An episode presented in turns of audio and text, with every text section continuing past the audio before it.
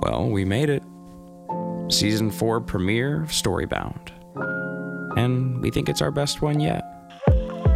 Chuck Klosterman is the best selling author of eight books of nonfiction, including Sex, Drugs, and Cocoa Puffs, But What If We're Wrong, and Chuck Klosterman 10, as well as two novels, Downtown Owl and The Visible Man. He's written for the New York Times, the Washington Post, GQ, Esquire, Spin, The Guardian, The Believer, Billboard, the AV Club, and ESPN. He will be reading an excerpt from his newest fictional nonfiction work, Raised in Captivity.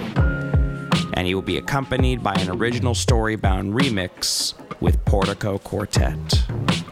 Hi, I'm Chuck Klosterman, and you're listening to Storybound.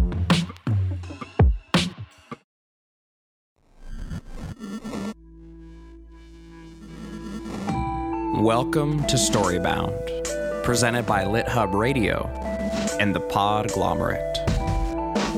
I'm your host, Jude Brewer.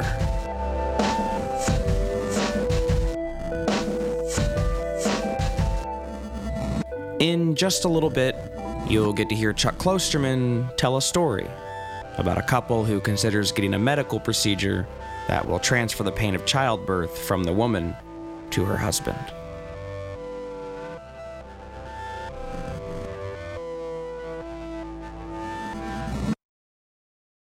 Many of us have those stubborn pounds that seem impossible to lose, no matter how good we eat or how hard we work out. My solution is PlushCare. PlushCare is a leading telehealth provider with doctors who are there for you day and night to partner with you in your weight loss journey. They can prescribe FDA-approved weight loss medications like Wegovy and Zepbound for those who qualify. Plus, they accept most insurance plans. To get started, visit plushcare.com slash weight loss. That's plushcare.com slash weight loss. Another day is here, and you're ready for it. What to wear? Check. Breakfast, lunch, and dinner? Check.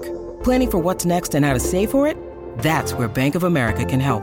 For your financial to-dos, Bank of America has experts ready to help get you closer to your goals. Get started at one of our local financial centers or 24-7 in our mobile banking app. Find a location near you at bankofamerica.com slash talk to us. What would you like the power to do? Mobile banking requires downloading the app and is only available for select devices. Message and data rates may apply. Bank of America and a member FDIC.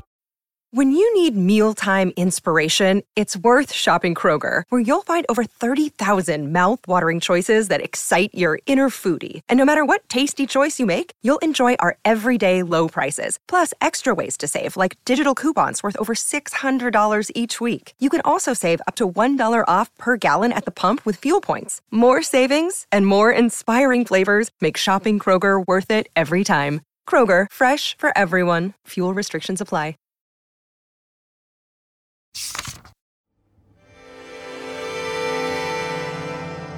This world, this world, this world is not our world. Is not our world. Is not our world. Pain, pain, pain is a pain is a pain is a pain is a pain is a pain is a concept concept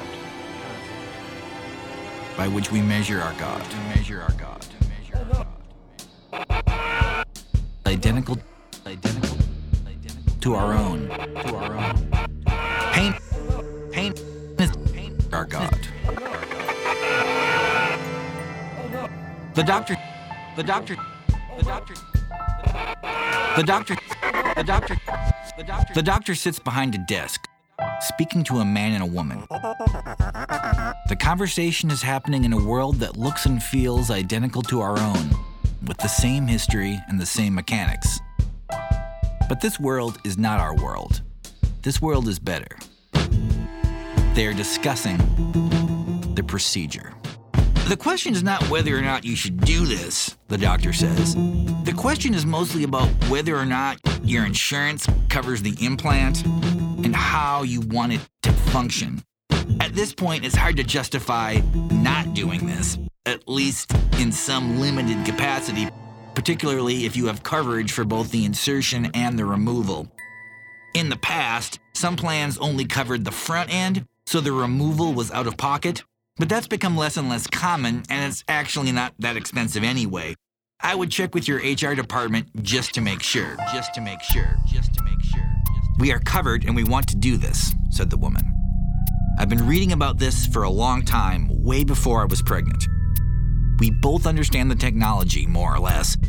What we don't know is the normal way to do this. Like, uh, how are most other people doing it? Well, that's a loaded question. There is no normal, said the doctor. He slid open the drawer of his desk and pulled out two spiked silver spheres, each one smaller than the head of a pin. He held one between his thumb and index finger. Well, these are the most basic implants, he said. We go in through the ear and plug it into the dorsal posterior insula. With adults, the process is easy 15 minutes. Your dentist could probably do it. It's trickier on a newborn, but not by much. And once both individuals have the implant, it works almost instantly. You can't jump all the pain, but you can jump most of it. 90% at an absolute minimum. The average transfer is around 97%. 97% is a reasonable expectation.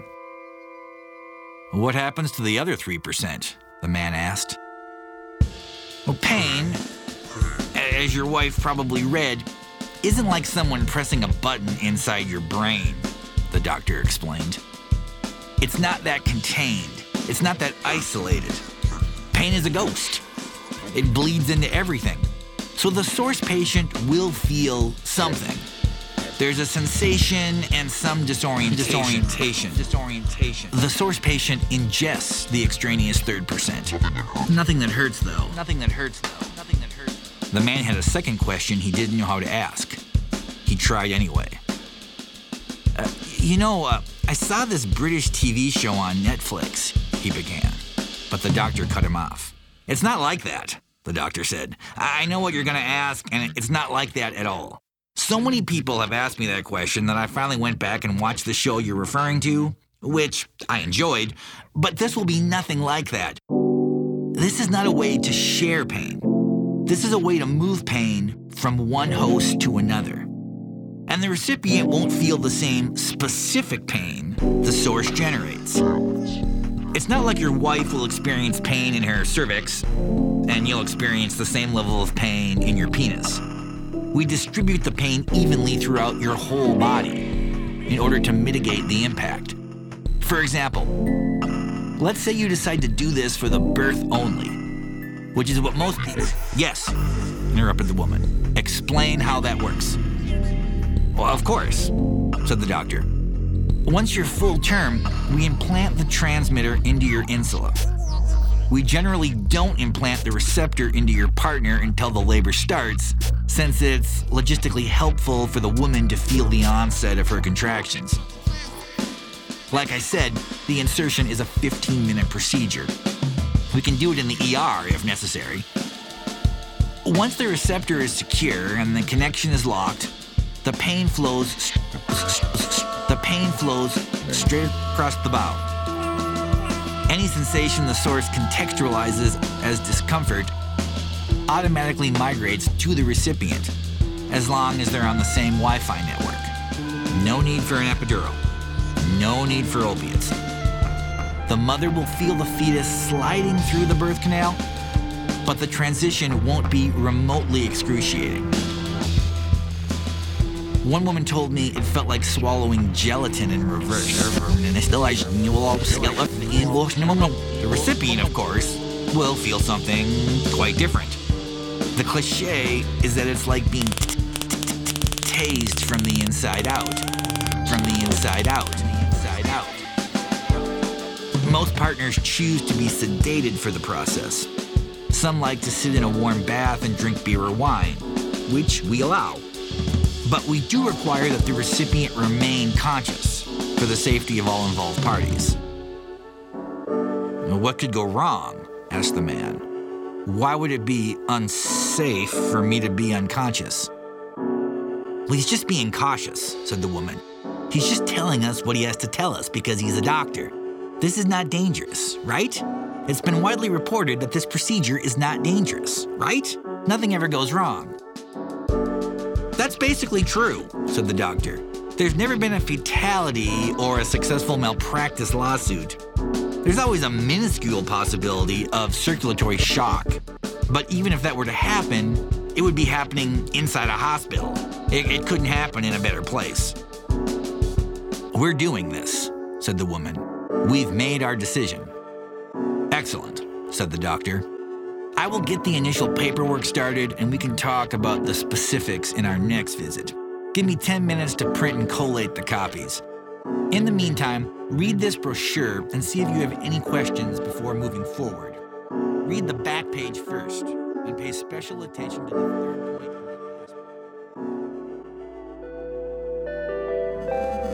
Music you're hearing in this episode was sampled from the song Double Helix by Portico Quartet.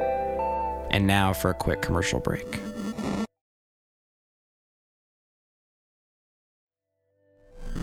You are listening to Storybound with Chuck Klosterman and Portico Quartet. And now we return from our break. The doctor handed the couple a five page pamphlet and left the room. The image on the front was a cartoon of two rabbits, one smiling and pregnant, and one screaming and pulling its ears. The man grabbed the document from his wife's hands and immediately flipped it over. Natal pain migration. Six things to consider before you proceed. Number one, this is a shared responsibility. Do not agree to this exchange unless both parties are comfortable with the intensity of the experience. Number two, not all pain is pain. Migration is a technological process, but also an intellectual process. The transfer of sensation only occurs if the source actively perceives that sensation as negative and categorizes it within her own abstract definition of what constitutes. If, for example, the source needs to urinate, the recipient will probably not feel that mild discomfort. If, however, the source chooses not to empty her bladder for four or five hours, the discomfort will almost certainly cross over to the recipient. Number three, pain is not gender specific. Most studies suggest that males have a higher tolerance for pain than females. This, however, does not apply to all couples. It is unwise to transfer negative feelings from a woman with a high threshold of pain into the body of a partner whose threshold is significantly lower. Some men also feel an obligation to absorb their partner's discomfort due to social pressure. Keep in mind that this belief is antiquated. Number four, this is a short term situational solution. It is not uncommon for couples, particularly following C section evacuations or births requiring vaginal incisions, to request that the implants remain inside the cranium of both parties during the first few days of recovery. Though this decision is always left to the purview of the involved parties, it is strongly discouraged. The highest risk involved with this procedure is the possibility of the source patient injuring herself due to a lack of awareness, casually placing her hand on a hot stove or failing to recognize the symptoms of an appendicitis. Pain exists for a reason. We advise removing the implant as soon as possible. Number five, number five, number five. Infant implantation is not recommended. Many parents, upon the birth of their child, feel an overwhelming and understandable desire to place an implant inside the newborn's brain and absorb all discomfort from the vulnerable child's early maturation. This, while possible, is strongly discouraged unless the newborn faces a medical threat that is terminal in nature. Number six.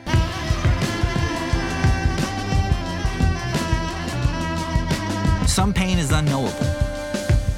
The transfer of physical pain through this procedure is precise and objective.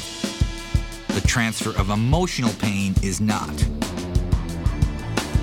If the individual giving birth experiences profound emotional distress, such as scenarios where the newborn is deformed or not responsive, the pain recipient may experience may experience high degree of unspecific menace.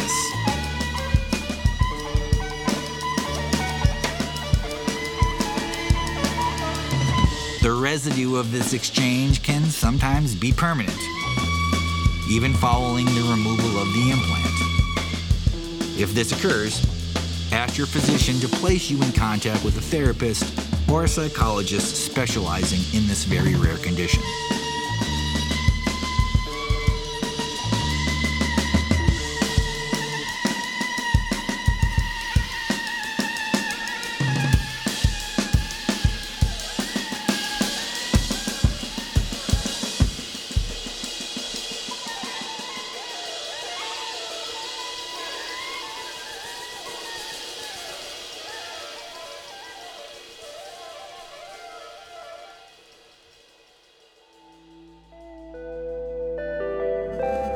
The music in this episode was sampled from the song Double Helix by Portico Quartet. And now for our final break.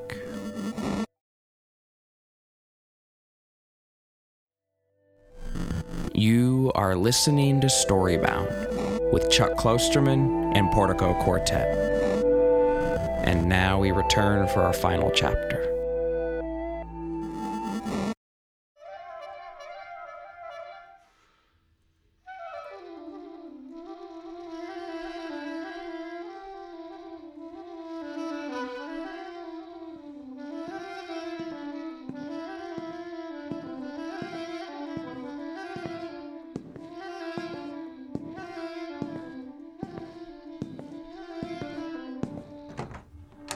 The office door opened and the doctor returned. He stepped behind the desk and pushed a stack of paperwork toward the couple, along with two pens. He joked that the process of transferring pain between two human bodies was only slightly less complicated than applying for a mortgage. The man was not amused. "I- I'm not so sure about this, said the man. This last point on the list, the thing about emotional pain that can last forever? That seems bad. Is it like PTSD or something? It never goes away? Well, it's extremely rare, said the doctor. Extremely. And honestly, we haven't been doing this long enough to verify that it never goes away. It might, over time. It might fade. We only know that it can last after the implant is removed. But it's complicated. Since it only happens if the mother experiences a traumatic event, we don't know if her partner's symptoms are due to the transfer of the pain or a byproduct of the event itself. I mean, okay, God forbid, let's say there's a intrapartum death. Let's say, God forbid, that the child is stillborn. Your wife will comprehend that event intellectually, and a massive spike of existential despair will jump into your body. It's going to hit you like a ton of bricks. But then a nurse will take you aside and explain what actually happened. And that conversation will hit you just as hard.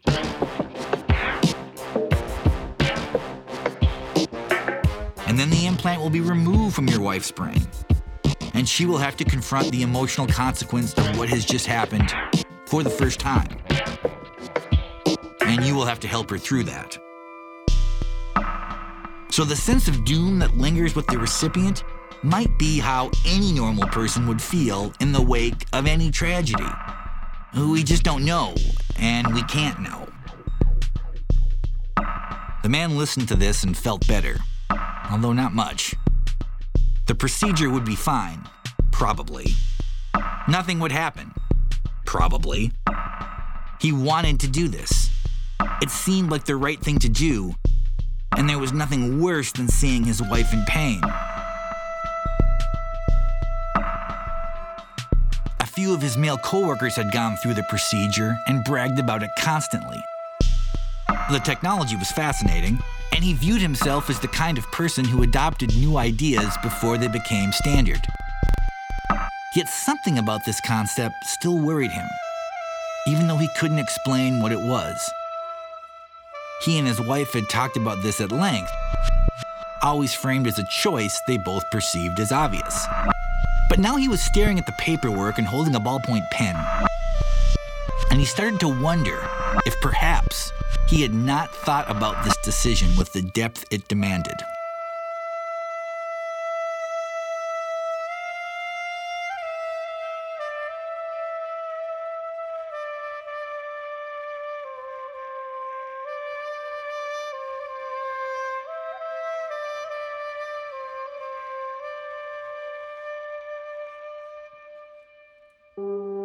Can I ask a possibly dumb question? The woman said politely. The fifth item on this list. I know it says you shouldn't.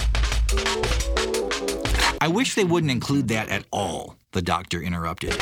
It's on the list for the express purpose of telling people not to do something, and all it does is plant the seed. Here's the thing it will be bad for your baby's development if you take away its pain. I realize it's always difficult when a baby is teething or has a fever or gets circumcised. It's hard to hear them cry when there's nothing you can do to help. You can only be as happy as your least happy child. But taking pain away from an infant always ends badly. I know of one couple in Tokyo who didn't remove the implant from their son's brain until he was almost two. That was over three years ago, and he's still having a hard time adjusting to reality. He can barely walk. Kids need pain in the same way they need milk. Kids need pain. But when does that stop? asked the man, finally recognizing the core of his apprehension. How do we know adults don't need pain? Isn't it possible that childbirth is supposed to be painful for the woman? Well, why would that possibly be? asked the doctor. Yes, said his wife. Please explain why it's supposed to be normal for me to experience pain while you experience nothing. I'm not a doctor and I'm not a philosopher. I have no idea why this would be true beyond the fact that this is how it's always been before. I realize that things change. But still, why are we migrating the pain into another person? Why not put the reception implant into an animal? A pig? A monkey? Why not an elephant? An elephant would barely notice. Because that would be cruel, said the doctor. Okay, fine, the man continued. Then how about a convicted murderer? How about some child rapist sitting in a supermax? How about war criminals? Why does it have to go into me? You could jump this pain anywhere, into anyone. I could probably pay some college kid to take it. Why do I have to absorb someone's agony just because I happen to love them? Because we're married, said his wife. Because that's what love is. The papers were signed. The baby was perfect.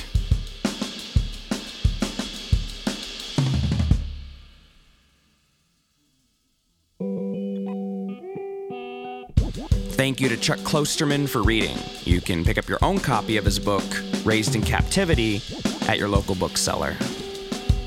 Oh, and if you haven't looked them up already during one of the commercial breaks, please check out Portico Quartet. That's P O R T I C O Quartet. The song sampled in this episode, Double Helix, is from their album Memory Streams. Go check them out, look them up on Spotify. That's Portico Quartet. Also, thank you to Epidemic Sound. Thank you to our friends at Penguin Random House, Colleen McGarvey, Dan Zitt, Catherine Puna, and Lance Fitzgerald. Also, a big thanks to our Digital One studio friends, Kelsey Woods, Michelle Stolberg, and Josh Millman. Thank you to our production assistant, Jordan Aaron, and our mixing engineer, Tim Carplus. Storybound is arranged, produced, and hosted by me, Jude Brewer. Our executive producers are Jeff Umbro of The Podglomerate and Justin Alvarez of LitHub. If you want to hear more episodes, come back on Tuesday. Make sure you're subscribed to the show, follow us on Instagram or on Twitter at StoryboundPod. See you then.